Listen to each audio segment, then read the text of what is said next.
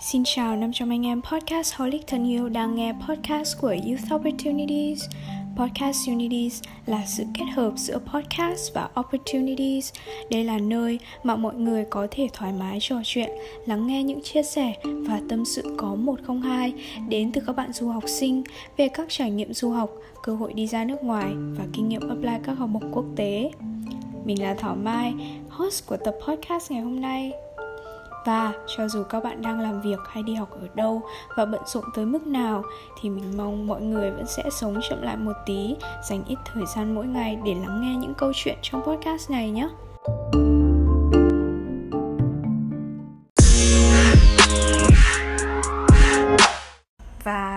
Vọng rằng là với những cái chia sẻ vừa rồi thì các thính giả của Podcast Unities đã góp nhặt thêm được cho mình những cái kinh nghiệm quý báu về chuyện làm thêm.